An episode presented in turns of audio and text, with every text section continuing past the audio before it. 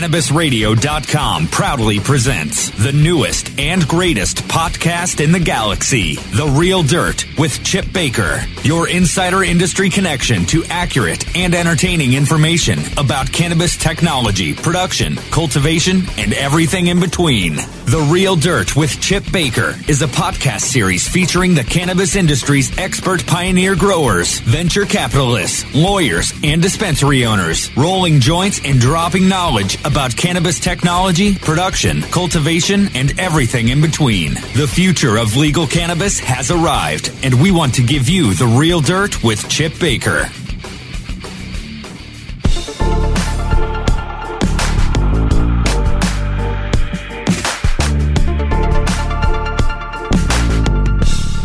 Right, real dirt. Chip Baker and Justin Jones. Fire it up, Justin. All right, firing it up, Chip. Thanks for having me today. Oh yeah, it's going to be a, a stony one today. Justin is one of the uh, original Denver cannabis dispensaries. Uh, he started in 2009.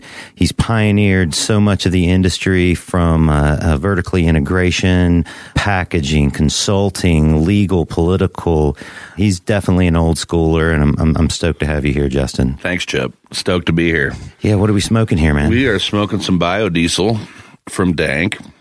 It's got a pretty good potency profile 20 to 25%, and almost 26%. Here in Colorado, we get to um, THC. Yeah, we get to uh, we get to potency profile our stuff, and then we are able to um, uh, what's the word I'm looking for?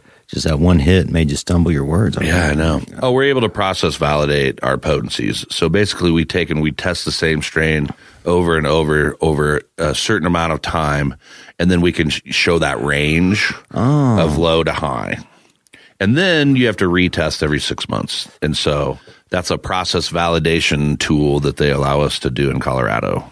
They require all of the cannabis to be tested correctly, randomly tested. Not necessarily randomly. You have to test it. Okay, but you have to they, you have to submit a test of all of your crops, right? All your batches At first, at first, at first, and then on your labeling, which is a slightly different thing. It's a it's a test that you do, and then you have an average of all your tests, and you get to put that high and low on your label. Exactly. So that the rules say that when you test a certain strain, so this is biochem that we're smoking. So you test biochem six times over 12 weeks. And they, the tests have to be from different harvest batches and they have to be like two weeks apart.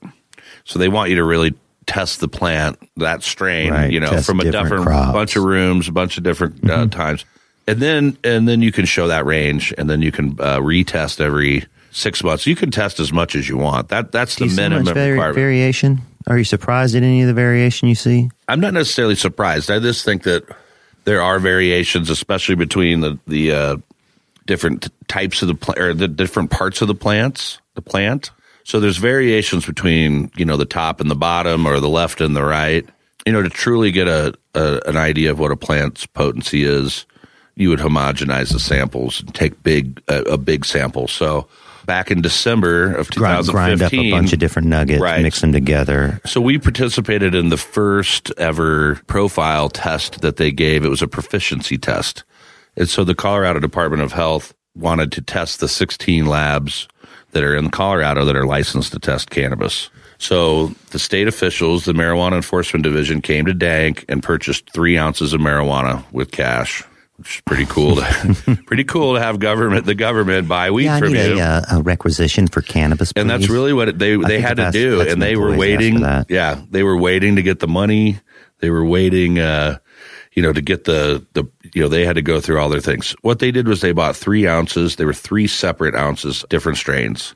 They took those three ounces they homogenized it and then they sent what should be the same exact sample to all 16 labs of course all 16 labs should come out with the exact same uh Mm-hmm. results right Of course, this has been one of the major complaints with other people we've had on the show is that the testing's not consistent, it's not accurate. Nope, it's not. It's geared for higher THC contents or higher CBD contents instead of uh, actuality. And you know, the first question that the enforcement agency had asked me was, "Do you know which labs get higher test results than other labs?" And I said, "Of course, of course I do." And he he was, uh, you know, we were kind of off the record talking about it. And I said, "Well, if you're trying to sell something and you know that if you send it to this place, it'll look pretty good. But if you send it to this other place, it'll look great. Which one are you going to send it to? So yes, and, and, you know the results came back and they were published, and you know most of the labs were in the middle of the bullseye. If you look at it as a target, and you know most of the of the labs were inside that inner circle, so the variances were not that far. And then you had outliers. There was about another half a dozen outliers that were you know pretty far off. Mm-hmm. I think what we have to look at, yeah, and I think what we have to look at is that in this arena of testing of pharmaceutical, whether you want to look at pharmaceuticals or testing or any of these other things, nothing is an exact science. When you take a Bayer aspirin that says it's 325 milligrams, that's plus or minus 20%. So that could be 380 milligrams. It could be, you know, 290. Right. Yeah, so that's a medical community thing. I mean, that's like, that's a major pharmaceutical company like Bayer, uh, and they've got that much leeway you know, so. Mm-hmm. Same in the fertilizer industry. The, the NPK numbers are minimums. Right. And, you know, we've seen finally in edible production in Colorado, they came off of the 100 milligrams and they, they give you a plus 10% or even mm-hmm. more, 15%, I think. Yeah. Oh, wow. Because for a while there, everybody was scared to try to dose their edibles right at 100 milligrams because if you hit at 101, you, were, you had to start over. Sure. So 80. You know, now everybody wants to shoot a little high, you know, so their stuff's nice mm-hmm. and strong. They want to be at 105, you know, or 108 right. on their 100 milligram edible. And they're still going to show it as 100 milligrams. Mm-hmm. And the customer's still going to think it's 100. But anyways, yeah. So, so yeah, man, let's, let's, let's, let's do the who, what, when, man. I'm Justin Jones. And in August of 2009, I drove around northeast Denver looking at warehouses. And uh, back then, this district uh, was uh, 70% vacant. Everybody had moved down the road to a newer, bigger, better warehouse. You know, these warehouses, this was the first industrial park in Denver. So there was, you know, there was just all these empty old buildings. We called the number on the front of the building. The guy answered. This was on a Sunday afternoon. And we said, uh, we've got medical marijuana cards and we want to rent the space to, and we want to grow some weed and it's legal. And you know, we're also musicians and we want to, you know, bring our recording studio equipment in here and, uh, maybe have some rehearsal space and because you musicians, you always want to like double, double down with your studios. Totally, totally. And so we were looking at it as, you know, like let's have our jam pad, a band hang and grow our plants in the corner. Right. And it was really just going to be for ourselves. We weren't like trying to start a grow. We weren't trying to start a store. We just rented some commercial space. So by November, of 2009, two months after we move in, the governor declares that if you're selling marijuana, you got to get a sales tax license. That it's not, it's not a, it's not like pharmaceutical pills. It's not like your pills that are exempt. You know, like it's like no, this isn't RX. It's not a prescription. You got to charge. And you know, we had uh, because of the Ogden memo, and then you know what later became you know turned into the Cole memo. We were starting to grow for some other people, so we really never got the man hang. We never got the jam pad. It just you know we kept uh, we kept stacking cards, and so by uh, December we had our sales tax license, and then by January of 2010, the city of Denver came out and said, "Hey, listen, uh, if you're selling pot to more than six people, you got to get our our dispensary license." So, uh, you know, shortly after that, the state of Colorado put together the MMED, Medical Marijuana Enforcement Division, and came up with the state rules by the summer of 2010. We were applying for the state license. So things moved fast in, in less than a year. And really, the golden ticket was having the warehouse, having the having an address. Mm-hmm. And you know, as I work in, in other zoning states, hadn't even come up at that point. No, as, there was no zoning. We couldn't get business licenses. Uh, we were really just stacking cards, just like still happening in a lot of places. But the key was the was the address. The key was the industrial property. You know, we also were kind of allowed some grandfathers, uh, grandfathering, um, which is kind of a slang term for being able to operate uh, with the rules that used to be for your area, even though they changed them. When, when did all that change? What was the? Well, we the the the zoning over there changed in 2011, and my building went from an industrial property with a with no restrictions. So back then they'd called it an I zero which meant right, you could do yeah, whatever, whatever, you, you wanted. they don't they did not care. You but in the whatever you know you want. yeah. But in efforts to modernize the city of Denver, all those codes were written in like the 50s. So they're like, look, we need to update these areas and we want this area to be able to build one of the smartest things Denver did Yeah, actually in the cannabis industry was was push people into those unused areas. For sure, and now they want them back actually, but uh, that's a whole nother discussion. So, so we became an industrial mixed use space, which you can no longer grow cannabis in. So, we have a grandfathering there, so we are allowed to grow cannabis there. Now, if I sold my company to you, you could grow cannabis there, but if I closed my company down. And Just Nobody walked away. No one else will ever grow weed in that building again.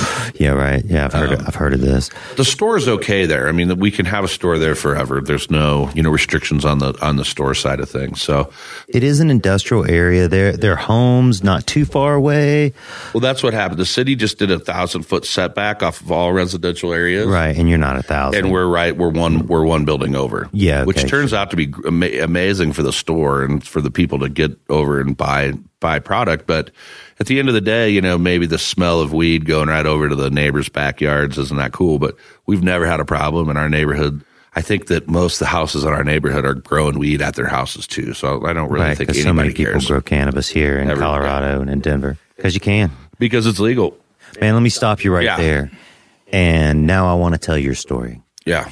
Right? right. You you told it. Well, that was the That beginning. was that was the beginning. I'm gonna I'm I'm gonna tell the listeners how it really happened. Okay. 'Cause I was there. You were, you were. I, was- didn't. I- I, I did. My favorite, uh, my the only store I've ever bought nutrients at was Cultivate, Colorado. So Oh, thank you, thank you. Well, Justin and Greg walk in one day, and they say, "I want a grow tent."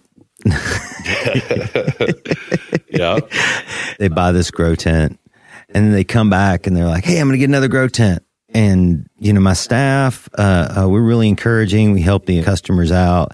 You know, they say, "Well, hey, what do you think about building a grow room?" He's like, "No, I need a grow tent." yeah, right? And their their model, I'm not quite sure what their model was, but they kept buying these grow tents. Every month they'd buy another one light grow tent, yeah. right? Until they literally got up to like five or six. I'm like, what are these guys doing? They're definitely going to fail. There's no way they're to fucking make it Yeah. buying grow tents. Yeah. And they got 10 grow tents. And I'm like, holy shit, what are they doing here? They got, what, what, what's their reasoning? Cause you guys seem like smart guys. Yeah, yeah. But a grow tent is, is usually for, not for commercial use. No. But by the time we talked, you guys had 20 maybe. I think we were. We got up to. We finally built a room. You know, like so. I think we got up to. Let me let me think back.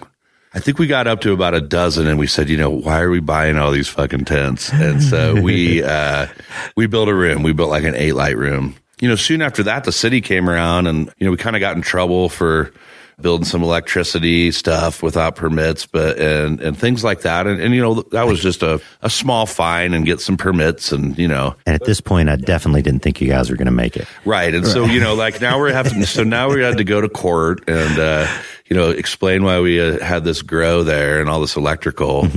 It was called, it was called an illegal, um, electrical upgrade or something. And it would, they, they're misdemeanor charges. It's pretty, it, it's actually a criminal misdemeanor charge.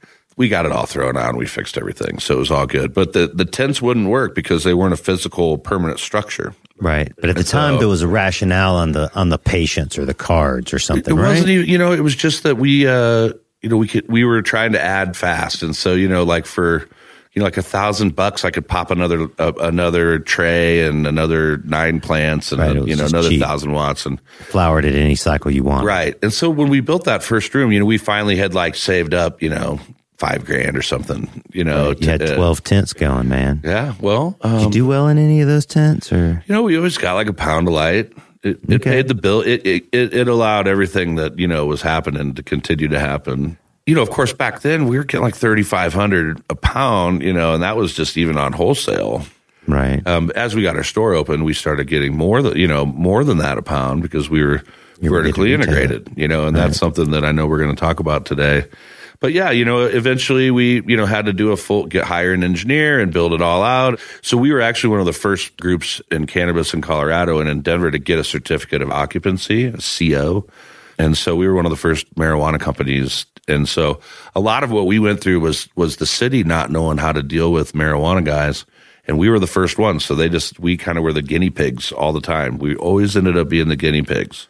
I have, you, uh, you got you, you you guys also don't fit the stereotypical cannabis grower bill, Right. Other than you're both musicians. Yes, that- that is. That's another story. But we were regular day job guys. You know, I was a professional salesperson. I was going out, you know, dressing nice and, and visiting lots of different clients. And my partner Greg was a uh, owned a landscaping company and was, you know, selling and business development and you know, so so yeah, we were we were regular guys. You know, we're we're uh, we're from the Midwest. We're laid back kind of people. So that you know, it went well Had you guys grown it before? just at home a little bit, you know. So I mean, I started growing cannabis. I was growing cannabis for a year before 09 when we Mm-hmm. moved into that warehouse. So you know, at this point, eight years ago, you know, Right. eight years I've been growing. Wow, yeah, yeah. You guys are perfect blend. Yeah. Right time, right place, good background. I mean, Totally. you know, Greg with his landscaping background and you with your sales background. Yep. Both of you guys are like politically oriented. Uh, I sh- maybe you shouldn't say politically oriented, but you know how to network. Oh yeah, Right, definitely. We you know how to network. Well, you just know when you have something, and you know, we sat back and we were like, "Look, we we're not necessarily the best of any of this, but we have a lease on this warehouse. Our landlord's cool, and we're already ahead of most of the people that started jumping in the game because you know." Fall of 09, Ogden memo, floodgates are open. We know the feds are not going to bust us if we're stacking cards and not doing anything too crazy, right? So everybody wanted warehouse space. That was the ticket. You know, we just kind of looked at everything like, oh, we got to get this license. Well, it's three grand. Oh, that's a pound of weed. Good. Nope, we can, we can do that. We can grow a pound of weed and it'll pay for this license. Same with the state licensing, and everyone at the MED was new, and they're all uh, they were all former police officers, and now they are in charge of the marijuana enforcement division. You know, and so I'll never forget the very first day that I went in for our face to face interviews and and got to meet uh, you know my investigator and uh, we were his very first in, uh, interview. So he is he. Uh, I was his first person that he ever interviewed who's going to be a licensee for cannabis. Now that guy ended up becoming the director of Canada of the marijuana enforcement division uh, for Colorado, and has now moved his way up into the executive level at the Department of Revenue and oversees the director of marijuana. And you know that's been pretty cool because uh, you know he's watched us go all these years, and we were the first ones he ever talked to about it, and uh, we've watched him, you know, work his way all the way up through the ranks at the state level, and it's been pretty cool. So, you know, it's a, it's really important uh, that everybody understands that uh, call, you don't have to have 20 years of growing, and you don't have to be, you know, a second or third generation grower right now because Enthusiasm, enthusiasm, determination, and cash. cash. And then the, the other one that, that trumps all of that is um, the ability to be compliant and follow rules and regulations that have never happened with people Right. in this industry before. And, and so, be able to like ride the wave because that's what's going on too. It's constantly changing. Yep. You have to ride the wave of regulations. ride the wave of uh, regulations and also Colorado was the first ones to regulate. So, you know, mm-hmm. I I catch myself now that I'm working in Oregon and Washington a lot, you know, talking about Colorado and I always kind of preface these guys of like, hey, you know, tell me if you're sick of hearing Colorado this or Colorado that. I said I tell them, but at the end of the day, these guys still haven't even been hardly regulated. In Oregon, the growers have never been regulated until right now. And so, you know, I have been regulated for six years by multiple government agencies, and so there's just a a big learning curve uh, when you have that much of a difference between zero regulation and then someone like me who maybe has only been growing eight years, but I've been regulated for six years of that. And uh, you know that so that's a big that's a big hurdle as California comes online because you know California's had patchwork at best local you know ordinances and It's a free for all, a gray market Yep. free for all. Yep, it is, and, and Oregon's been a gray market free for all, and uh, in Colorado still is. It's just the license system where people are going to the stores to buy cannabis are are really not participating in that that side of things. But Mm-hmm. we all know plenty of people that have their garages and their basements, and you know that sort of thing. So it's Yeah. still a little bit wild west. Millions of points of light, man. Millions of points of light. Well, hey, man, I hear that music. I think that's time we should take a break. Let's take a break. All right, let's take a Chip break. Baker. Justin, Justin Jones. Jones. Real dirt. We'll get back to firing it up with the expert on the real dirt with Chip Baker after this. Do you want to get in on the booming cannabis industry? With New Frontier Data, we give industry insiders the power of big data analytics to help navigate this rapidly growing and changing landscape.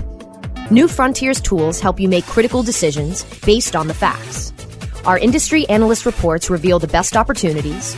Our custom research engagements deliver answers to the most difficult questions. And our cutting edge big data platform, Equio, puts real time information and answers you need right at your fingertips. Go to www.equio.io and sign up for your free membership today. That's EQU.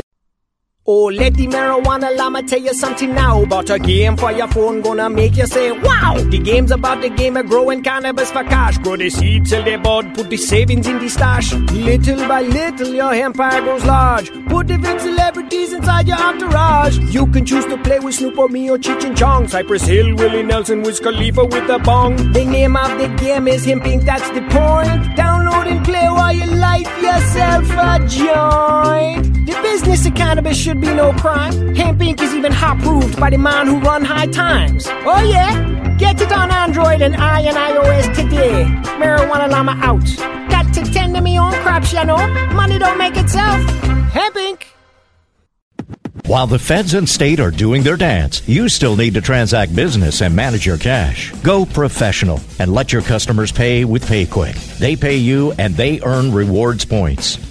PayQwick connects to your bank account for free and secures all of your transactions. And with PayQwick, you can pay your producers and processors for free. Plus, it pays to have it because it makes depositing your cash safe and so easy. No cops, no crooks, just compliance and comfort, knowing you have your cannabis business in check with PayQwick. PayQwick, the safe and easy way to pay. P A Y Q W I C K dot com. The National Cannabis Industry Association presents the Seed to Sale Show, January 31st and February 1st at the Colorado Convention Center in Denver. Register now at www.seedtosaleshow.com or 888-409-4418. The NCIA Seed to Sale Show, the largest cannabis business event to be held in Denver, will host over 2,000 cannabis professionals and focus on innovations and technology in cultivation, infused products and extraction, and sales strategies. The show will recognize the best in the industry with the Cannovation and Canatech Awards. Register before January 6th for $100 savings at seedtosaleshow.com. Use the code RADIO15 for an additional 15% off. Plan your experience now for the NCIA Seed to Sale Show, January 31st and February 1st. Seedtosaleshow.com or 888 409 From dabs to chivas, sativas to indicas, we roll out a whole concentrate of fresh new content every week. It's like going from the greenhouse to the dispensary. CannabisRadio.com. Time to get all the insider cannabis industry secrets straight from the mouths of the OG weed pioneers on the Real Dirt with Chip All right, Baker. We're back. Real Dirt, Chip Baker, Justin Jones. Had to get a little little more shot of caffeine here. Let me have a sip. It helps. Uh, it helps balance out Mm-hmm. the puffing. Yeah, I know we should smoke some more weed. I got some weed over here. What what are you, what are you interested in? What do you got? Man, I had a awesome guest the other day, Mr. Soul from Brothers Grimm Seeds. Oh yeah. Yeah, yeah, he brought over some weed. I got some of his C99. Let's try a little of that Cinderella. Yeah, dude. Here, he, okay. He apologizes for the trim, but I'll let you look at it. Well, you know, Right. sometimes guys don't trim with that. I see that in Oregon a lot. It's it's definitely an old school technique. Well, and it protects the crystals and stuff. So if you don't mind kind of just flaking it off, especially here in Colorado, it's so dry. Usually that stuff just by the time you're packing a bowl, it pops off anyways, right? Yeah, and if you're selling it like this, there must be fuck, dude, five percent leaf on it or something. So, you know, Yeah, you might, five percent uh, is five percent, right? I've never heard of anyone doing it for that reason, but I'm sure I- it's been done. I don't know. I mean, if you can get away with it, whatever, right? Yeah. But when you're also sometimes when you're getting somebody's head stash and they don't care, you know, they're just it is what it is. Yeah, and that was that was uh, Mr. Soul's explanation is, hey man, when it's for myself, I just do it this way. If it's going on the shelf, then they trim it, right? And he gave me some uh, genius nuggets that were trimmed. Yeah. Do you know that weed, genius? Mm-mm. Fuck, dude, that's some bomb ass weed. It, I, I, it, it blows this other stuff away. Uh, Yeah, everybody been, says uh, they have it, but they just have some cross of it. My favorite pot up in Oregon now is uh, that I've been uh, digging on is the Archive Boys, Archive bless you. Portland. Yeah. So uh, Mac, Mac, and Fletcher and those guys, they've uh, they're onto something. And what's super cool there is that I can go in there. Yeah, dank weed. They're on a super dank weed. Yeah, man. I can go in there and get super dank weed. But if if you like it a lot, they have the seeds and the clones. Mhm, for one, for one stop shop. Yeah. So What's I mean, the name of their place? Is They're it Archive Portland. Archive Portland. Yeah, and so you know, I mean, they've they've got a good name from all the the work they've done in Washington, and but those guys got some good strains, man. They've got this Gorilla Glue that's uh well, and they're just they're really good growers too. So I mean, that's a part big part of any any uh, strain or any how good the weed is is you know Oh, who's yeah. growing it, who's I giving think- it the love. I think uh, I met Fletcher probably when he was he might not even been out of high school yet, but he was, you know, lying about his age to hang out with this group of growers at this cannabis cup, Yeah, right back in uh, two thousand and four, maybe. Yeah, Right, so that'd been twelve years ago. Yeah, yeah, yeah. Check it out. So that was twelve years ago right. and I know he's 30 right now. So he was, he was, I think he was just out of high school or almost. Yeah, But he's always been really mature and had super incredible cannabis. he's he is well known uh, in all parts of the country for being uh, an amazing grower and also uh, the genetics, the strains. I know. I need to get him over here on the show, dude. Let's talk about uh, 2010. Yeah. So let's let's explain what's going on Yeah. here. So right now in 2009 to 2010, you guys are under the medical guise. You're growing cannabis. I should maybe guys, but under the medical rules. Well, they, they had been started really, and we had Yeah. applied for licensing. It was all just infancy before Yes. regulation. Well, the re, uh, the re, the initial regulations. Oh, well, the It was all just starting. We'll yeah, just say that. Yep. Right, it right. was uh, it was HB 10. Okay, I can't remember the House bill. I won't even try to call it, but um, you know, it basically gave us the the guidelines to to work within, and it created the agency at the state level, the MMED, the Marijuana Enforcement Division. Yep, that's what it's called now. Back then, it was uh, Medical Marijuana Enforcement Division. Um, so they once recreational hit, they they dropped the medical and just called it MED.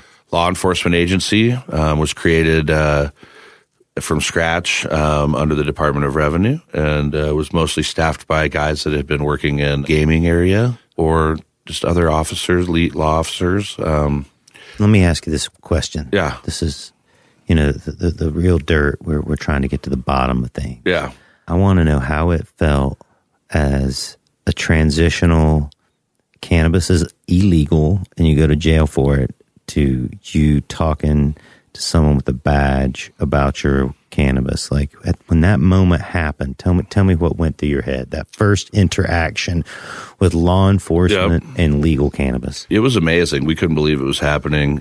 It was like living a dream on a daily basis. On the other side of things is uh, these guys, even though they were they were cops, they seemed pretty cool and and pretty into it. And you know, I still know a lot of those guys from the early days, um, like like we talked about earlier. The and and so and I still I still know the the government guys a lot. I do a lot of work with them, and we've uh, we've been kind of. Uh, Dank has been a place for the government guys, for the MED to come and, and feel safe in working through what they got to work through to be to be good, good and better for the industry. So, you guys have been pioneers You yeah, we have. really, we really just, and it was just because uh, we we were so scared that we were going to do something wrong, get busted, get thrown in jail, whatever. always we figured, some of the most conservative yeah, we just tried to toe the line and, and be cool and uh, have respect, and and it all worked out because uh, you know here we are uh, seven years later, six years after I uh, applied for that state license, and uh,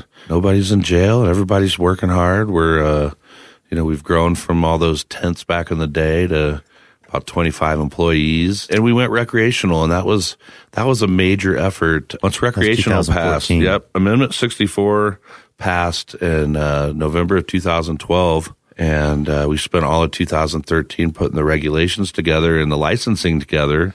Uh, dank went in on october 1st 2013 and made our application for recreational cannabis. That was the very first day that you could make the application and we went down uh, later that afternoon from the state to the city of Denver, and we're sat down at the desks. Sean Phillips from Strainwise was at one desk, and Greg and I were at the other desk applying for our city license, first time, first city license for recreational. And that was, you know, news cameras and the whole nine yards. But uh, that allowed us to be open for business on January 1st, 2014, which was the first day that recreational cannabis was allowed to be sold legally on this planet. Hell So, yeah! I, yeah. I was there. I broke my I broke my way in line. You did. We got Right. Chip up in line. Uh, we had about 2,000 people in line that day. Uh, it wrapped around the block. it was pretty crazy. It was a mo- monument stay, and there were only 17 stores in the Man, state of Colorado that were open. So, I mean, there was, you know, I claim, and I still will, will hold true to this, that, that we actually made the very first sale of recreational cannabis to end prohibition.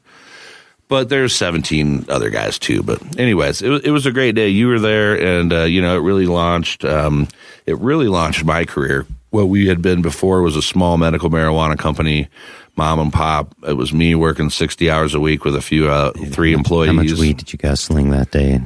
Oh, that day we sang a lot of weed on the first day of rec. Did you only sell eighths or grams? Or, Yeah, we that's all we've ever sold. We kind of really saw the So you're growing pounds and selling grams. we are the dime bag guy. Yeah. It really- it Justin's really got works. a corner. Yes, we have the corner. And when you're growing it too, you know, and you are vertically integrated that way. So what did you pull up in? A, was that a Lambo or, or Bugatti? I Like, was. Uh, I mean, I'm driving the. Uh, I'm driving a, a police interceptor today, 2007, which is our security car for the for the grow. Well, I moved to Portland back in April, so five months now coming up. Um, and uh, so when I come back to Denver, I get a get a rent cars or drive the interceptor. Right. Awesome. awesome. Yeah, you pulled up in a cop car today. Yeah. Yes. Well, you But know, you got a, it you got a badge, man. I mean, you're kind of you're not a cop, but you're, you know, The cops that I showed the car to you that I know yesterday thought it was pretty funny that I was driving around in a cop car. but we used to drive one and we'd always get blinks from other cars. Hysterical. so we uh, so rec happened 2014.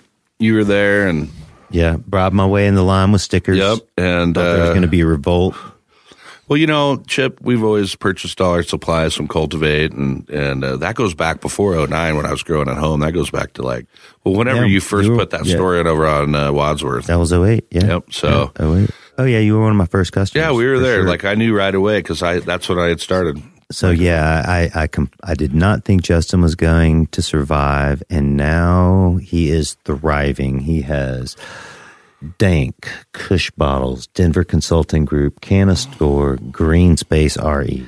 I mean, one, two, three, four, five incredible businesses Yeah, basically since you know 2009. Since Yeah, those years, since that 09. one light that that And- one grow tent. What's what's really cool about cannabis right now is that it, you could do something that is what makes our country great, and what's it's what makes capitalism great, and it's why America's better than all the other countries out there. Okay, but it's hard to do that anymore. It's hard to just like work your ass off and throw down a little bit of money and like you know have it really kind of be a lottery, uh, you know, like win a lottery kind of situation out of it. And I know you come from that background of putting hard put putting uh, your uh, bootstraps all together to to make things happen and and that's you know what we really had, had done and and once recreational happened uh the fruits of the labor really you know were were in front of us and we and we had them and and we were uh really excited and it was very tough because our company went from 4 employees to 30 overnight literally overnight.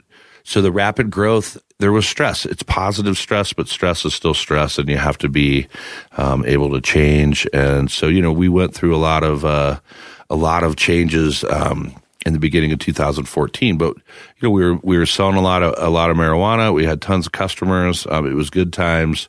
And that's when uh, Kush bottles um, became a part of our portfolio, and that was uh, again due to getting the warehouse next door to the grow. Um, we weren't able to grow in that because of the zoning changes, and so we decided to put a packaging company in there because we were all required to use child resistant packaging. Everything was coming from California. There was no local source. And so we basically were first movers in Colorado for child resistant packaging. And we started a company called Dank Bottles since we had Dank Dispensary.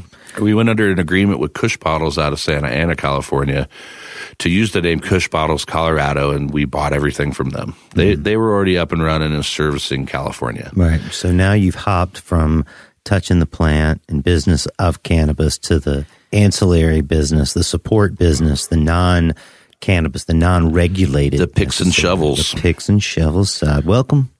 Welcome. Yes. Well, you know, the gold miners made a lot of money, but, uh, you know, Sears and Roebuck and those kind of guys were selling them clothes and, and shovels and picks and, Yeah, but we Uh, still say eureka when you're excited about striking something. yeah. yes. So we started Dank Bottles, uh, called it Kush Bottles, and uh, that went bas- just bananas right away because uh, n- people either didn't have the space to stock enough. Like a lot of these stores are tiny little stores, and they're going through so much product. They just didn't even physically have room to to have cases of child resistant packaging sitting around. And uh, and you'd get screwed over on you know waiting for FedEx to deliver your your stuff from from L.A. or Southern California. So basically, uh, you know that company took off fast and furious, and uh, Right when they were requiring regulations was- for yep, packaging. Totally. right? And and right as everything exploded, you know, and and most businesses in Denver were, were uh, that were going recreational were you know seeing like thousand percent increases in sales. So it was things were ramping fast. And uh, So how much did, did you tell me how much you, you sold on that first day or you avoid that question? first day, I think we sold forty five thousand dollars worth of uh, worth of weed that day. Wow. we could only get 500 people through the line. W- w- Like if we had to do that today again, we're we're way faster and better, and we would have you know definitely probably cranked out. Uh, you know, we could crank out seven or eight hundred people. No and doubt. actually, this weekend is uh, the uh, All we got Phish. what you want, A, B, or C. Yeah. Well, and this weekend is Phish weekend. And, and actually, we thought we would never, ever have a bigger day than that day one, but we've actually, uh, we beat it on a 420 uh, now. We've beat it on a Friday of Phish. Phish weekend when they come to play Dick's Sporting Goods Park. Uh, it doesn't hurt when you get an extra 25, 30,000 hippie jam band stoner likes coming to Colorado to see At your favorite conveniently located facility right right yeah. near Dick's. Pretty close. So, uh, yeah, but Kush Bottle started going bananas and we started name like meeting Dank. everybody. With a name like Dank, too, it's Yeah, an easy Dank. place to choose over others. Great branding. I see you're sporting the D. This is the contraband D. The Yeah, city right. of Denver uh, made us quit using this one because it looks a lot like theirs. So it, this is an illegal hat. Wow, that's a, that's a pretty tight one, though. I never got one of those. Well, you can't beat these grassroots hats. It's all him. You Yeah, ever see, yeah. Did I ever show you the inside? No, I don't think I've ever seen one. These are specialty hats. They must not have passed the. No, they were selling them. So I got pictures of the buds with the test results on the silk on the inside of the hat. Shit, look at you. He's got sour diesel, 24%, Death Star, 27%, Larry OG, 19%. So, what, what, what do you feel about the, the, these THC percentages? Do, do you, uh, I mean, it, how, how, how do you feel when you smoke a 19% versus a 27%? Oh, way better. 19% with lots of terps is the best weed. That's my opinion. Um, but, but, you know, that's, uh, I, I don't, that's why I don't get high off like the CO2 oil. They've, they, all the terps are gone. All those other things are Yeah. gone. Secondary Um, compounds are so important, man. Terpenes are so important. So yeah, I, my favorite ganj is, uh, is 18, 19% OG strains. Um, that are just really terpy and gassy and, uh, you know, Plus, you know, I mean, you talk about 19% versus 27%. That's one hit, two hits. I mean, it really, it, it's, you know, yeah, you want to have this super strong pot, but at the end of the day, I like to take more than one hit or two hits sometimes. And, and with the 29% stuff, I mean, you know, you can't smoke a joint. Man, I don't see the difference so much. Right. Yeah. It, it's all about the it's all about the secondary compounds. It's all about the terpenes. So I'll throw this in there too. It's all about the situation too, like how how stoned you get. relation the ratio as well. Sure. Well, but I think Right. like for me, it's also like what you're doing and who you're hanging around with. It's a very social uh, drug. You know, sometimes if I'm by myself and I'm, you know, just maybe getting ready to go to bed or something, I'll smoke some pot and I don't really get that high. And I guess maybe at that point it's more it's more of a medicinal thing.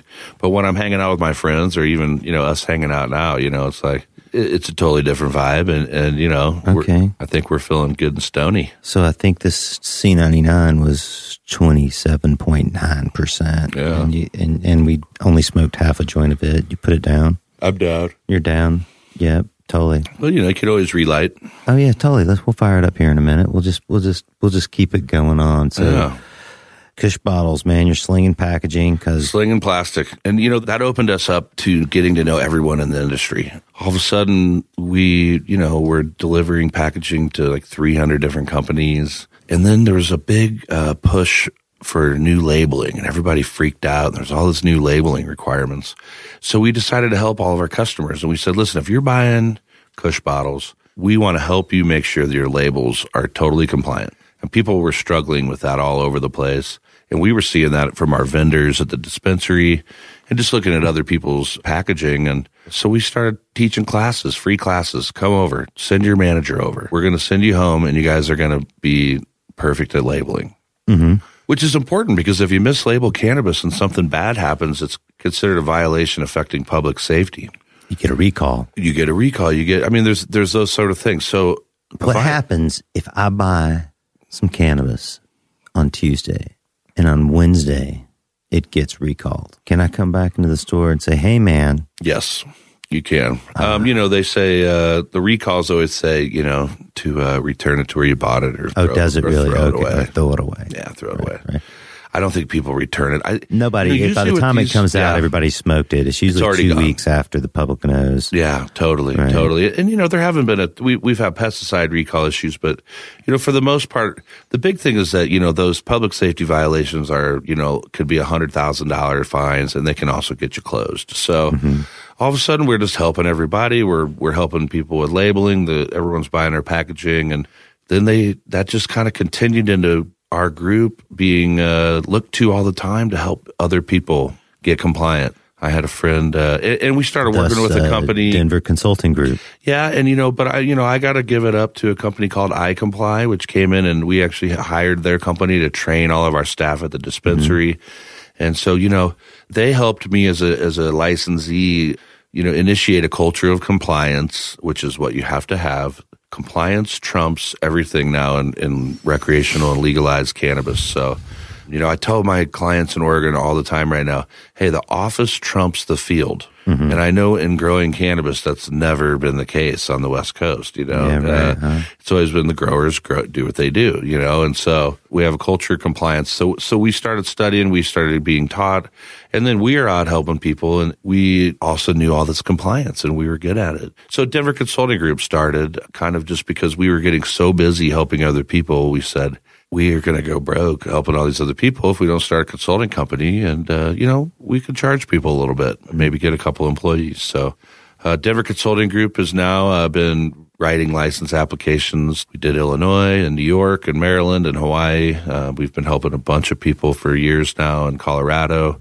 We just uh, got our second client a license in Oregon, and that was last week. And then yesterday, we successfully submitted a grower's license application for Alaska. So, and that's recreational. And now that I'm in the Northwest, I don't really have a lot going on in Washington, but boy, Oregon is is uh, an amazing spot for Denver Consulting Group, and uh, actually we call it DCG Northwest up there. We're kind of working on. You're all that. over the country. It's not just Oregon though, because Right. you, you, you're kind of skipping this crucial portion of it. All right, which one's Right. that? Well, we, you started the Denver Consulting Group, Yep. and then you started helping people all over the country obtain legal licenses. yes. So yeah, and you you've helped people in Illinois and New you know, York actually, my and- my Maryland client was just, Maryland. just texted me 5 mm-hmm. minutes ago. They're in the middle of issuing all the licenses in Maryland. So Hawaii was very small. They only issued eight licenses. This licensing thing is it's kind of a tough thing because you can really do the best job and you can you can crush it for your client and your client you can really truly believe that your client's portfolio and resumes are, are really good.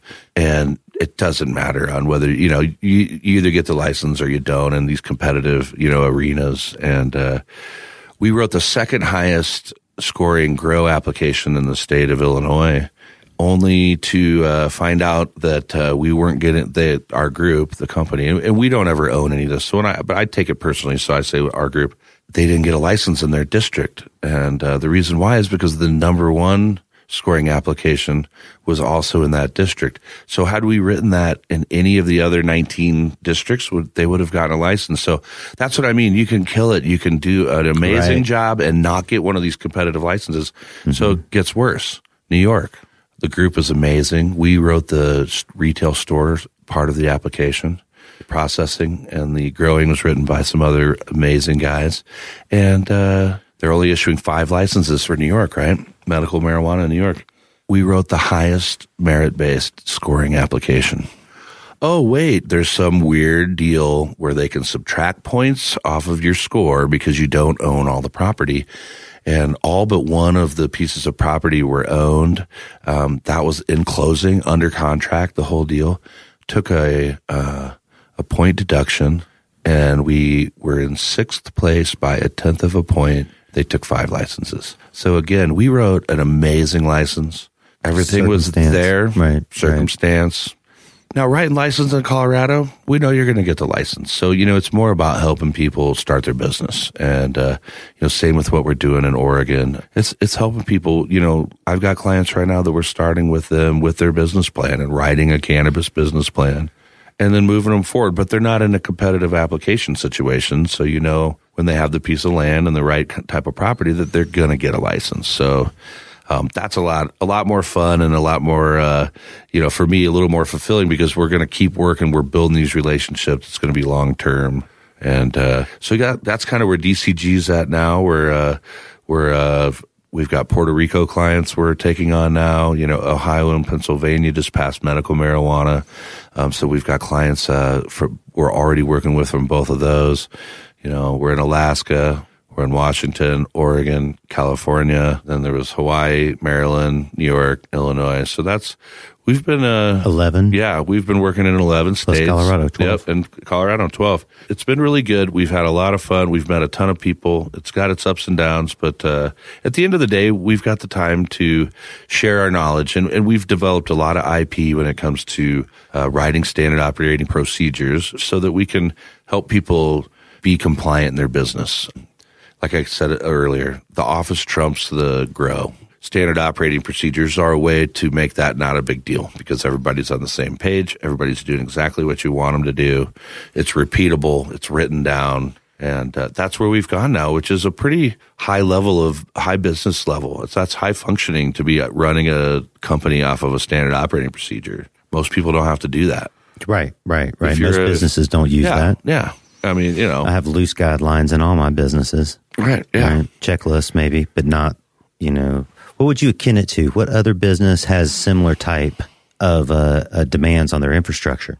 Well, I mean, you know, I would say you've got to play, you know, there's oil and gas industry. It's got a lot of regulations. Um, you know, there's, uh, I think, you know, you look into the, the old joke was like nuclear power, you know, nuclear is the only thing that's got more regulation than, than weed.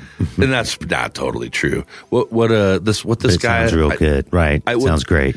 I'm, I can't take, take credit for the quote, yeah. but I, and I know, I can't remember who, uh, it's, a, it's one of the guys over at Dixie, but he always says, look, we're flying the airplane and we're building it and repairing it all at the same time. We're up in the air doing all that. We're always in that phase or, or in some balance of of uh, of those three things in the industry, and so you have to uh, respect that and, and kind of be able to be able to bend with it with uh, you know the stress and be able to move uh, in the right directions, but not get too stressed out. But uh, well, hey man, it's perfect time yeah. to uh, let's take a stressed out break. Real take dirt break. Chip Baker, Justin Jones.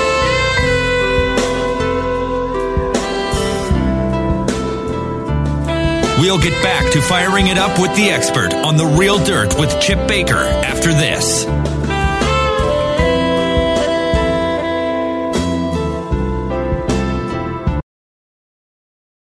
The next generation of vaporizers has arrived. Vuber vaporizers are blazing the way with unparalleled technology for oil, concentrate, or dry flower pens. Providing unsurpassed customer service and expert craftsmanship, Vuber vaporizers use cutting edge technology, providing a power packed, smoother vapor with a lifetime guarantee. Experience vaporizing the way it was meant to be the Vuber way.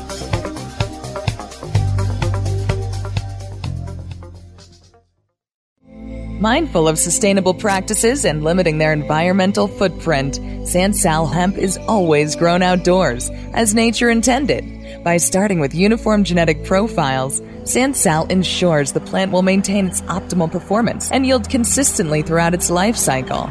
It is through innovative processes that Sansal is able to achieve pure whole hemp extracts and meet industry requirements and the level of quality desired by many of their customers. Healthy plants, healthy people. SansalCBD.com.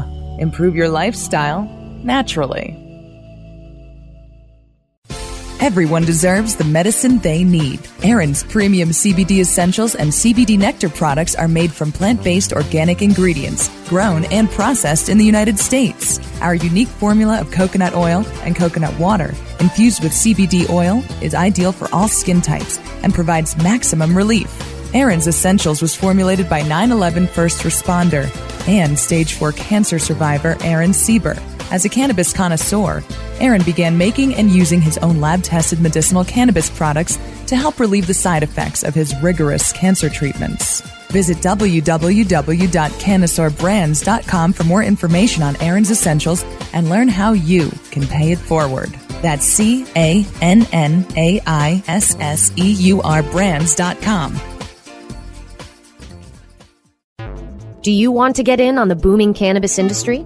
With New Frontier Data, we give industry insiders the power of big data analytics to help navigate this rapidly growing and changing landscape. New Frontier's tools help you make critical decisions based on the facts. Our industry analyst reports reveal the best opportunities. Our custom research engagements deliver answers to the most difficult questions. And our cutting edge big data platform, Equio, puts real time information and answers you need right at your fingertips. Go to www.equio.io and sign up for your free membership today. That's EQUIO.io to sign up now. The power of real time big data is now in your hands. Run with New Frontier and let us help you conquer the wild. Keep your cannabis cravings under control. Feed your mind with CannabisRadio.com. Time to get all the insider cannabis industry secrets straight from the mouths of the OG weed pioneers on The Real Dirt with Chip Baker. All right, here we are, Real Dirt. Rolling it up with Justin Jones from Dank. Thanks for having me, Chip. Yeah, man, it's a great conversation. So uh, we've been smoking out, talking about dank and Kush bottles. Kush bottles. Now you're selling packaged, official packaged product. That's that's uh, child proof cannabis packaging.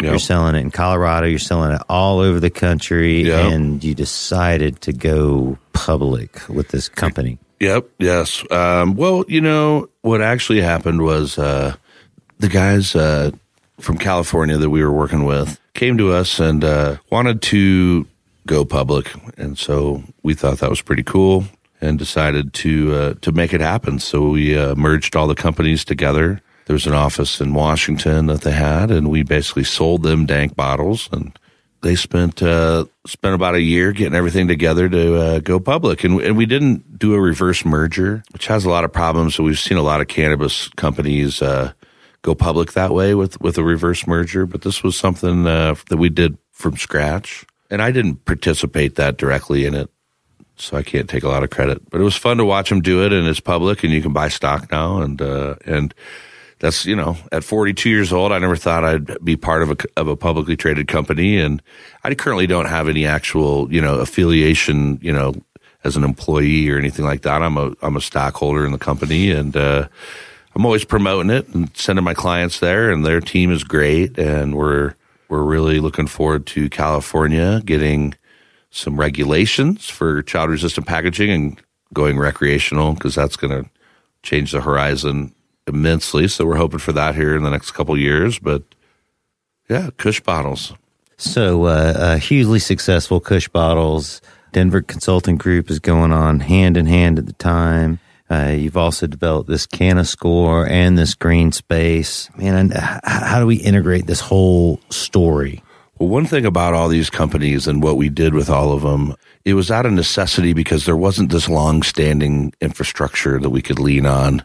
Because it's cannabis, it's it's weed, it's just coming out of the closet. It's still, you know, illegal pretty much everywhere else. There's four states, you know, that allow rec. and Washington D.C. But you know, at the end of the day, people needed a way to buy buildings and own them for cash because if you were growing marijuana in a building that had a commercial bank loan on it, that wasn't going to happen, and people got their loans canceled or people were getting kicked out of buildings. Um, you know, uh, so that that's how Green Space got started. You know, at the same time, Canascore, uh, we wanted to be able to track our compliance. We wanted to be able to give ourselves audits. We wanted to be able to go deeper than just the rules and regulations and go to compliance 2.0, I call it.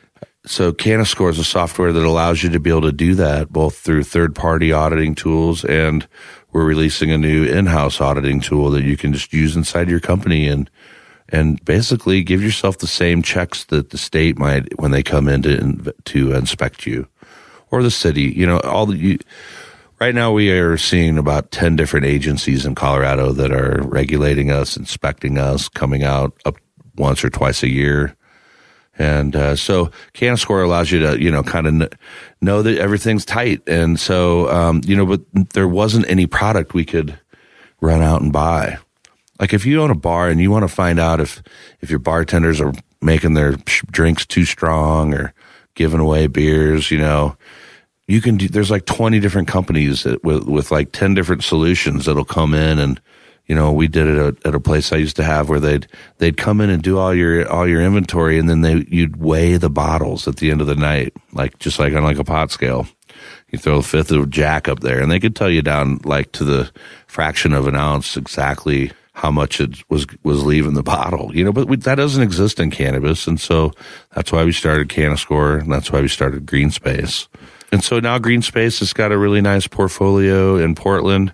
That's a big group of a bunch of people that invest on commercial property and rent it directly to cannabis companies, right, grower, so, processors, stores. So you are a one-stop shop of cannabis right now. It, it's right? it's coming that mm-hmm. way. I mean, there's a few things. Well, well, well, well I that I, I might not do. Oh, but, you know. Okay, so so you're you're on both sides of the business. You're yep. on the ancillary side. You're also on the the direct plant side. You grow the cannabis and then sell it by the gram out the front door of your your facility. Yep. Right. So you're also a, a consultant helping um, new cannabis uh, people and people already in the cannabis industry put their business together in a sophisticated and regulated manner. Yep. Right. You you have a, a software company associated with this called GreenSpace. No, Canascore. Canascore. Canascore is the software. Yep. So so that can help you uh, monitor all of your regulatory issues within well, we, your business. And we also use that as a on your application for a marijuana license, you say, listen, yeah, we're right, going to use Canascore. Right. We're going to know that all of our compliance is perfect. So then you, then you also have Green Space that, that, that buys and, and leases commercial cannabis spaces to, to, to cannabis people. Yep. Right. So yes. I, I, how, what else? I mean, I guess there's other stuff to sure, do, but I yeah. mean, you, you seem like you're, you're on all sides of it right now. I mean, well, and if I'm not, weed, yeah. Could, if I'm not doing it, I know someone that is, you know. So, like, I, you know, knowing someone like you and your team, you know, that's a that's a big asset for me because, you know, the, I'm I'm not making dirt or you know, selling the the lights and you know dealing with the that type of type of distribution and sales. So and we just send them your way. And I just had a client uh, in, of mine in Oregon buy, I think, about thirty of your DEs over there at Cultivate. And so,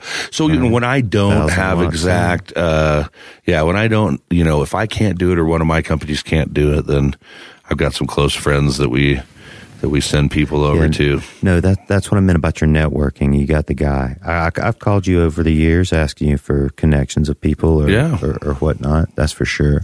Yep. But uh, yeah, the one stop shop. It's been fun, and I think that uh, this didn't start out that way though. You didn't have this idea. Well, we never like, did try to do any of it. If you, the beginning of our story today was the jam pad, the man hang. I didn't ever say, "Oh, we were trying to start trying to a commercial marijuana to, grow." You were just trying to grow some weed to pay for it. Yeah, we, you know, we weren't trying to, we weren't trying to open a marijuana store. Um, we're just trying to get that out, get the get these little grows out of our basement. But you know, it's also about identifying when a good thing's you know in front of you, and, and then uh, working hard and going for it and making good decisions, not getting greedy, bootstrapping. You know, don't uh, don't go out and you know some people like to use other people's money, and, and that does work out. So I'm sure a lot of the times, but we were fortunate enough to uh, really just put our put it all back in. You know, put it as much as we could until we got to a place where you know there was extra. So Yeah, absolutely, man. So, uh, hey, hey, man, what, what's some of the like slang language or terminology you guys use? You know, like words that have come into the cannabis industry, whether it's in the consulting, the packaging, the growing, the distribution, the sales. Well, I, I I have some of my own that I try to I always try to get rolling and and, and it works.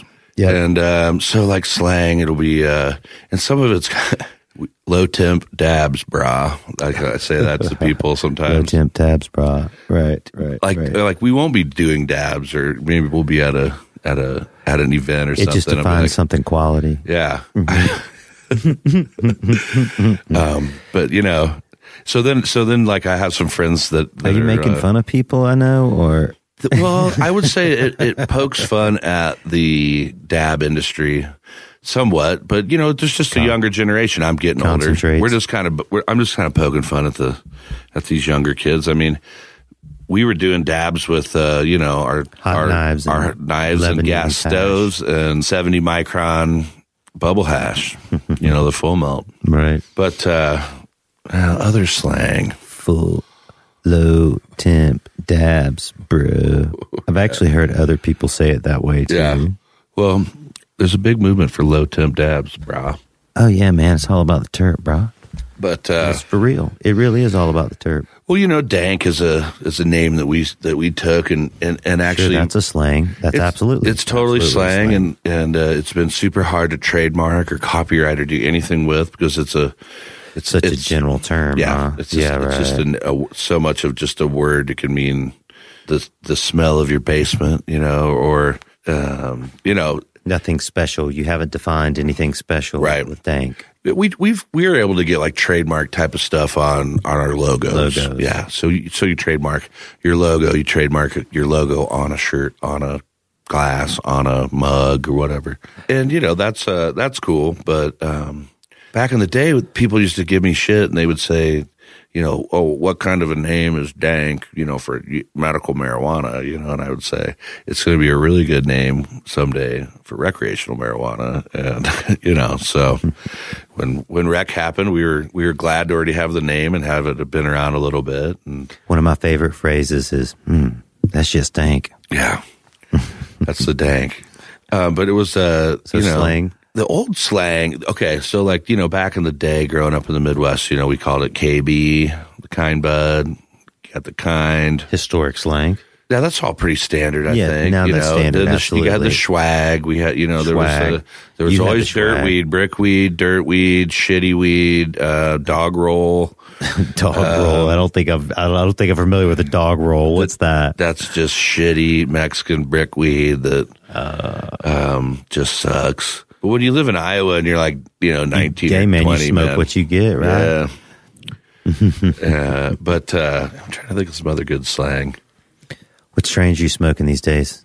Well, um, a friend of mine does this amazing Skywalker OG cut. Oh yeah. That's pretty uh, up in Portland. So you know, I've I've left uh, Denver right now, and so in my own grow, I've had a, my own grow for eight years. Um, So now you're buying West so now I'm Coast buying weed. West Coast weed, and it's fun. I get to hit all these different dispensaries, and I've, you know, you're out there checking it out. But uh, you know, my I've got this bro that does some Skywalker, and he'll give me he'll kick me down that a little bit sometimes, and man, that stuff's good. And then, uh, but I think that's like that 19, 20 percent terped out OG cut, you know. So that's what I love. That uh, Gorilla Glue.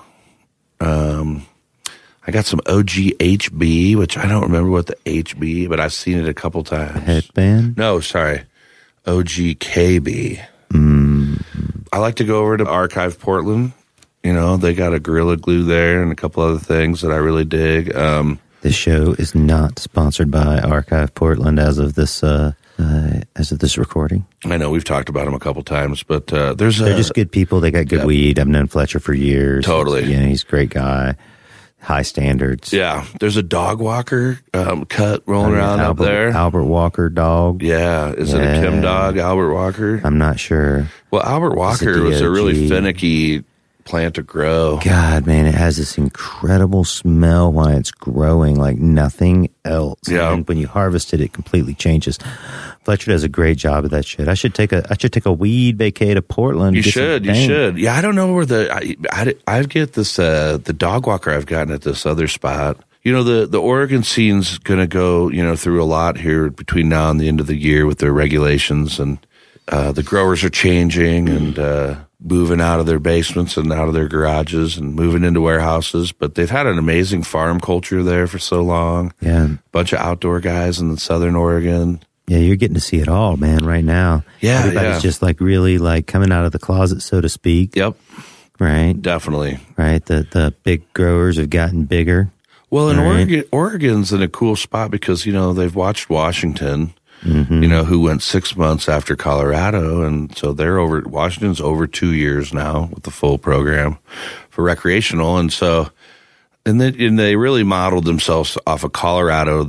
They didn't do a couple things that were probably that were good decision. That's a good decision, and then they avoided a lot of what you know Washington had went through. So and what Washington was doing. So Right. um, you know, I've got some friends that just moved up. A, a good friend that just, well, not a good friend, a friend of a good friend who just moved up to Washington, and he's a cool cat. Um, you know, up there, and there's a there's a different, th- you know, the regulations there are a little bit different. They got, uh, but I, you know, I like going to the stores in Washington. They got tons of strains. Like the Washington stores will have like 200 strains because there there's no vertical integration at all. So Yeah, they just tons of growers. they just there's tons of growers. Everything's branded to the grow. Everything's branded back to the farm.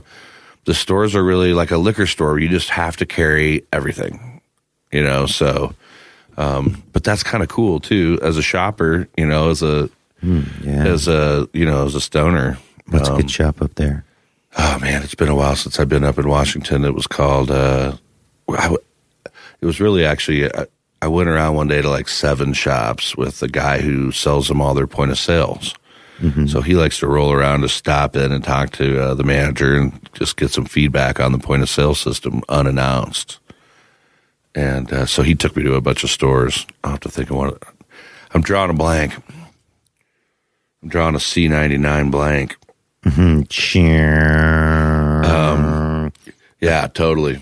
But uh, I'll tell you what, man. Do they do, I'll just have to go up there and find you out. have to just man. come up there. Um, Fletcher knows the people up there. I should just go check it out. yeah, and there's a, and, and really, the concentrate scene in Oregon at the stores is very limited because you can only. It just started. They they just were started allowing concentrate and topical and edible sales um, in Oregon for recreational in June. So and, and there's other restrictions that get lifted at the end of the year. So yeah, Oregon's Oregon's going to keep getting better and be and be a cool scene. And uh, you know, we're getting uh, we're getting our DCG Northwest up there. Canascore will be launching up there soon. We've uh, bought eight buildings with green space up there.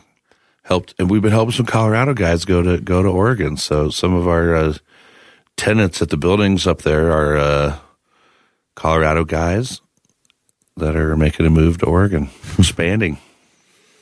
Oregon allows uh, out of state ownership and immediate residency when you get there. They changed those laws this last year.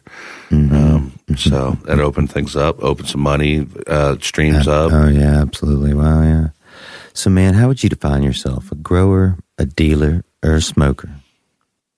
Hmm. It's okay, man. It's been a, f- it's been a couple years it. since I was, you know, d- getting down and dirty in the grow. So, well, I'll I'll take that one off. Um, I know how to grow, and if I had to jump in there, it'd be, everything would be all right. But uh, I haven't I haven't done it. I haven't done it hands on. Uh, dealer, you know, um, I haven't sold any. I haven't personally sold any weed for a, a while either. We got such a great team at Dank. Um, you know, the dealer kind of represents the business side. well, sure. Well, I mean, in, in that respect, I am equal parts grower, dealer, smoker for sure. Um, but you know what I think about? I think what I think is more important is that uh, I love the plant, cannabis plant. Um, I'm definitely in love with Mary Jane. I love you, Mary Jane. I tried to name my uh, youngest daughter Mary Jane. Oh, and, yeah. I had it. I had it. This is a funny story. My grandmother's name is Mary Jane, and I was trying to pull it off. Like, let's. I want to name her after my grandma. You know. Uh, How yeah, did it get busted? fly. I know. busted. But uh, no, equal parts. But what it's really about is the love of the plant. And if you love the plant and you take care of the plant, everything else works out. So you're a smoker. You think you're a smoker? All right. There you go. Well, you know, I, I pegged you for a dealer. I haven't had anyone say they were a dealer yet. Most people say they're smokers or growers, Yeah. right? But I don't think there's anything bad with the dealer. I think I think there's a little dealer in all of us, right? But well, you've had to. I mean, well, you know, before you could just get weed at a store, whether you had a medical card or or Mm-hmm. now with rec. I mean, you had to. You, I don't know. I think actually I do know guys that probably never sold weed. Maybe they would get like an extra eighth for their buddy, because otherwise their buddy would just come over and smoke all their weed, right? So you know. Um, but uh, it's okay to be a dealer. Somebody's got to do it. somebody's got to do it. I've I got, always I got loved a my cor- dealer. I got a corner, man. I I've always loved my dealer. I got a corner. Yeah, I love you guys, man. Elm Street, man. Just right down the street, I got a corner. Elm Street. I yelled that at a guy one time. He was trying to sell weed. He was sitting in front of This my, is my store. corner. This is he my was sitting in front of my store, and when people walked up to go in our store, he would say, "Hey, I got better weed and it's cheaper, right?" And then, and most people would kind of look, and but like probably like one out of twenty people would would walk over and talk to the guy. I ran out a couple different times, and I said, "This is my block. Go down, go down to the next block, buddy." or I'll call the cops. That's the funniest part. I went out and I said, "This is my block.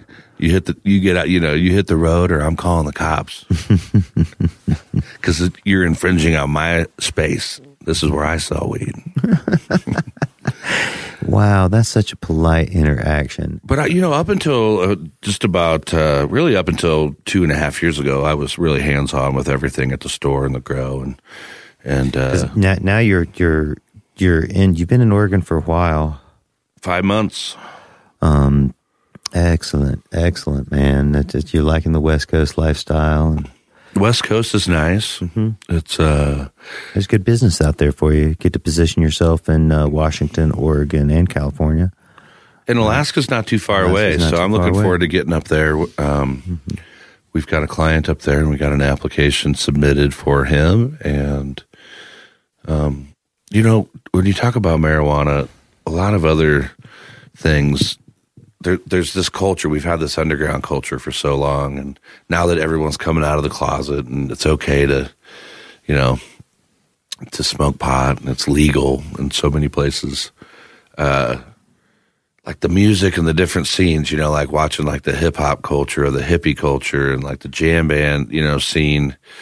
And, uh, but marijuana like brings it all together, like crosses over from all these, for all these like things for music or really even, even people, you know, it, it brings Republicans and Democrats, you know, uh, everybody, you know, once you, once you realize that you're both you're stoners, and maybe someone new that you meet's a stoner, also you're uh, you're like you know you're joined. right, you have a, a, bond. But we're going to lose some of that with with all the rec, with all the legalization, and that's okay too, because there's you don't have that bond. You don't have to score. You don't have to score weed anymore, and that's part of that bond is that score, the score, right? Because you know it's illegal. You could get in trouble. You know, get a little rush out of that. Now you just buy weed. Yeah, I know it's totally different. And people don't, you know, I don't, you talk about grams, you know, and eighths. We, we haven't weighed a quarter out in, in two and a half years. If you want a quarter, we'll give you two eighths. I mean, you know, but we don't even It's package quarters. Right, that, a lot of Grams people and go that way. Sixteen And joints. I think we, you know, we sell thousands of joints. And Right. so, you guys have an automated joint roller, or you Uh, hand pack it. no, we did finally get an automated uh, joint roller. Someone finally made one that was, Worked. That was good. Yeah. hmm Can you identify a, a major struggle that you have that's a universal, or maybe that's like the greatest struggle you had to overcome to to to get into this business or to maintain in this Right. business? Well, uh, there's always adversity and uh, something's always coming at you. We we've been lucky a lot, and we've uh, we have the right team and the right you know people around us. So when when something happens, uh, you know we're okay with it. You know, you get audited for your taxes. You know, I mean, you know, there's uh, that's something that I never thought I'd have to do with weed. You know, is like go through a tax audit for cannabis and. Uh, We've got three. We've had uh, we've had the state. Now we're we have the IRS, and uh, in two weeks we got the city. So by the end of this year, I'm I'll have gone through all of it. And you know, those are those are you know that's a, those are stressful things, but you know you uh, just hoops to jump through. Really, it's hoops, and you you know you, it costs money, and you got to spend the money, get the right people. You know, hire hire the good attorneys for that sort of thing you know, we've been blessed. Uh, we really, we've really been blessed. We haven't had a ton of uh, bad things happen.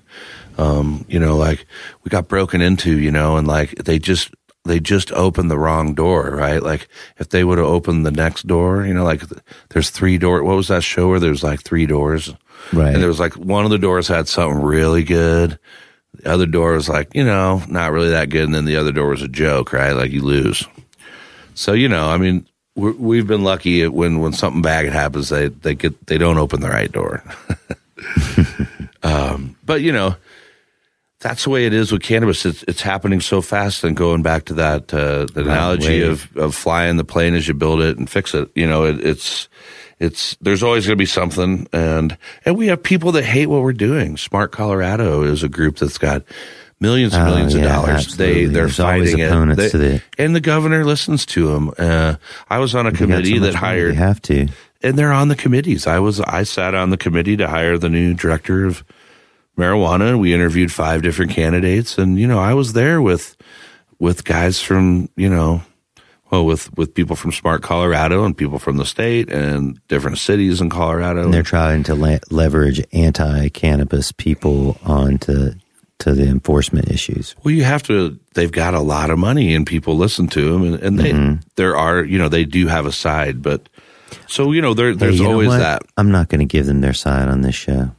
We won't invite. No, them. we're not going to. But that's but we do them. fight that in cannabis now, and and that's why mm-hmm. um, the government relations you know comes into play, and uh, I've done some work with the Colorado Cannabis Chamber of Commerce, and and that's you know we've we've worked some of the bills that we've sponsored and, and helped get through now the bill the big bill we worked on this year was to get out of state investments and ownership allowed here in colorado so that starts the beginning of the year um, so that that was big and and uh, so yeah we're it's it's a real industry just like anyone else. else. yep it's it's got everything. it's everything just starting and just happening yep yeah it's all happening man man if you had a crystal ball and you're looking into your crystal ball. Yeah. What what happens five years from now? I was reading this morning and I got up that there's uh there's nine initiatives in November. Yeah. Nine. So I see it too. California, Arizona. Who else was who else was doing something? Um but a bunch of oh yeah, Massachusetts and Maine. So anyways, you know, California is a big catalyst. So if California votes in recreational cannabis this year in November, I think it's polling pretty good. Of course, this is we're here in the beginning of September. It will. Uh, that's going to change things, and it's going to make Washington D.C. really have to take a look at what they're doing when the entire west coast of the United States is recreational. I mean, even Alaska. I mean, everything on on the west it's a lot of people. California's huge. It's a massive representation of the United States and the kind of, you know, so five years, I think that you'll be able to do this with the blessing of the feds in your state if you want to. And if you want to keep the war on weed going on in your state somewhere, I think they'll help you with that too. So I think that the way they deregulate or, or uh, the way they unschedule cannabis will have a lot to do with that. And and as long as the states that really want to do it are allowed to continue to do it and are treated like more normal businesses or businesses that could be similar in, in nature, that's good. And I think in five years we'll we'll have made a lot of progress towards that. And I think in ten years, It could be uh, it could be different, and it could be we could be shipping uh, from state to state. In five years, we could be shipping state to state on the West Coast, and then that changes things too. You know, all these years, all that great product from Northern California that makes its way around. You know, I mean, if they could actually distribute that all up and down the West Coast, you know, without leaving into any other states that are game changer. Game changer, and uh, it'll be hard, I think, to get states like Idaho and and Utah to pass. So it'll be hard to get some like interstate commerce going because mm-hmm. just because of the routes. But I think that the the West Coast going, you know, that's going to be real, and that could be five years that they could be working together. Could right. crossover. so awesome predictions. Well, we'll well, I'll check back in five years and we'll see how that rolls for us. Yep. Sweet, man. Well, this has been an awesome conversation. I'm glad you uh, squeezed me into you. I know your difficult uh, schedule. First thing in the morning, all the, all these joints made it a, a, an epic conversation. It's, uh, it is epic. I got to pull it together now and and uh, do some meetings and talk to some people about starting their weed business.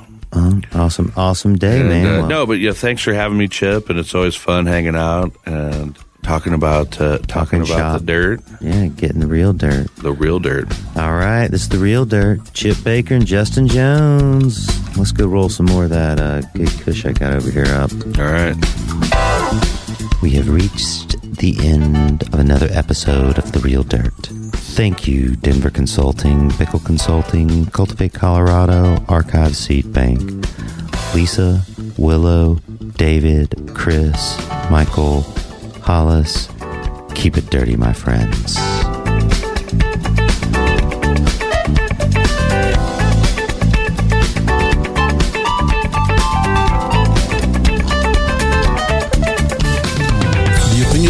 On this CannabisRadio.com program are those of the guests and hosts and do not necessarily reflect those of the staff and management of CannabisRadio.com. Any rebroadcast or redistribution without proper consent of CannabisRadio.com is prohibited.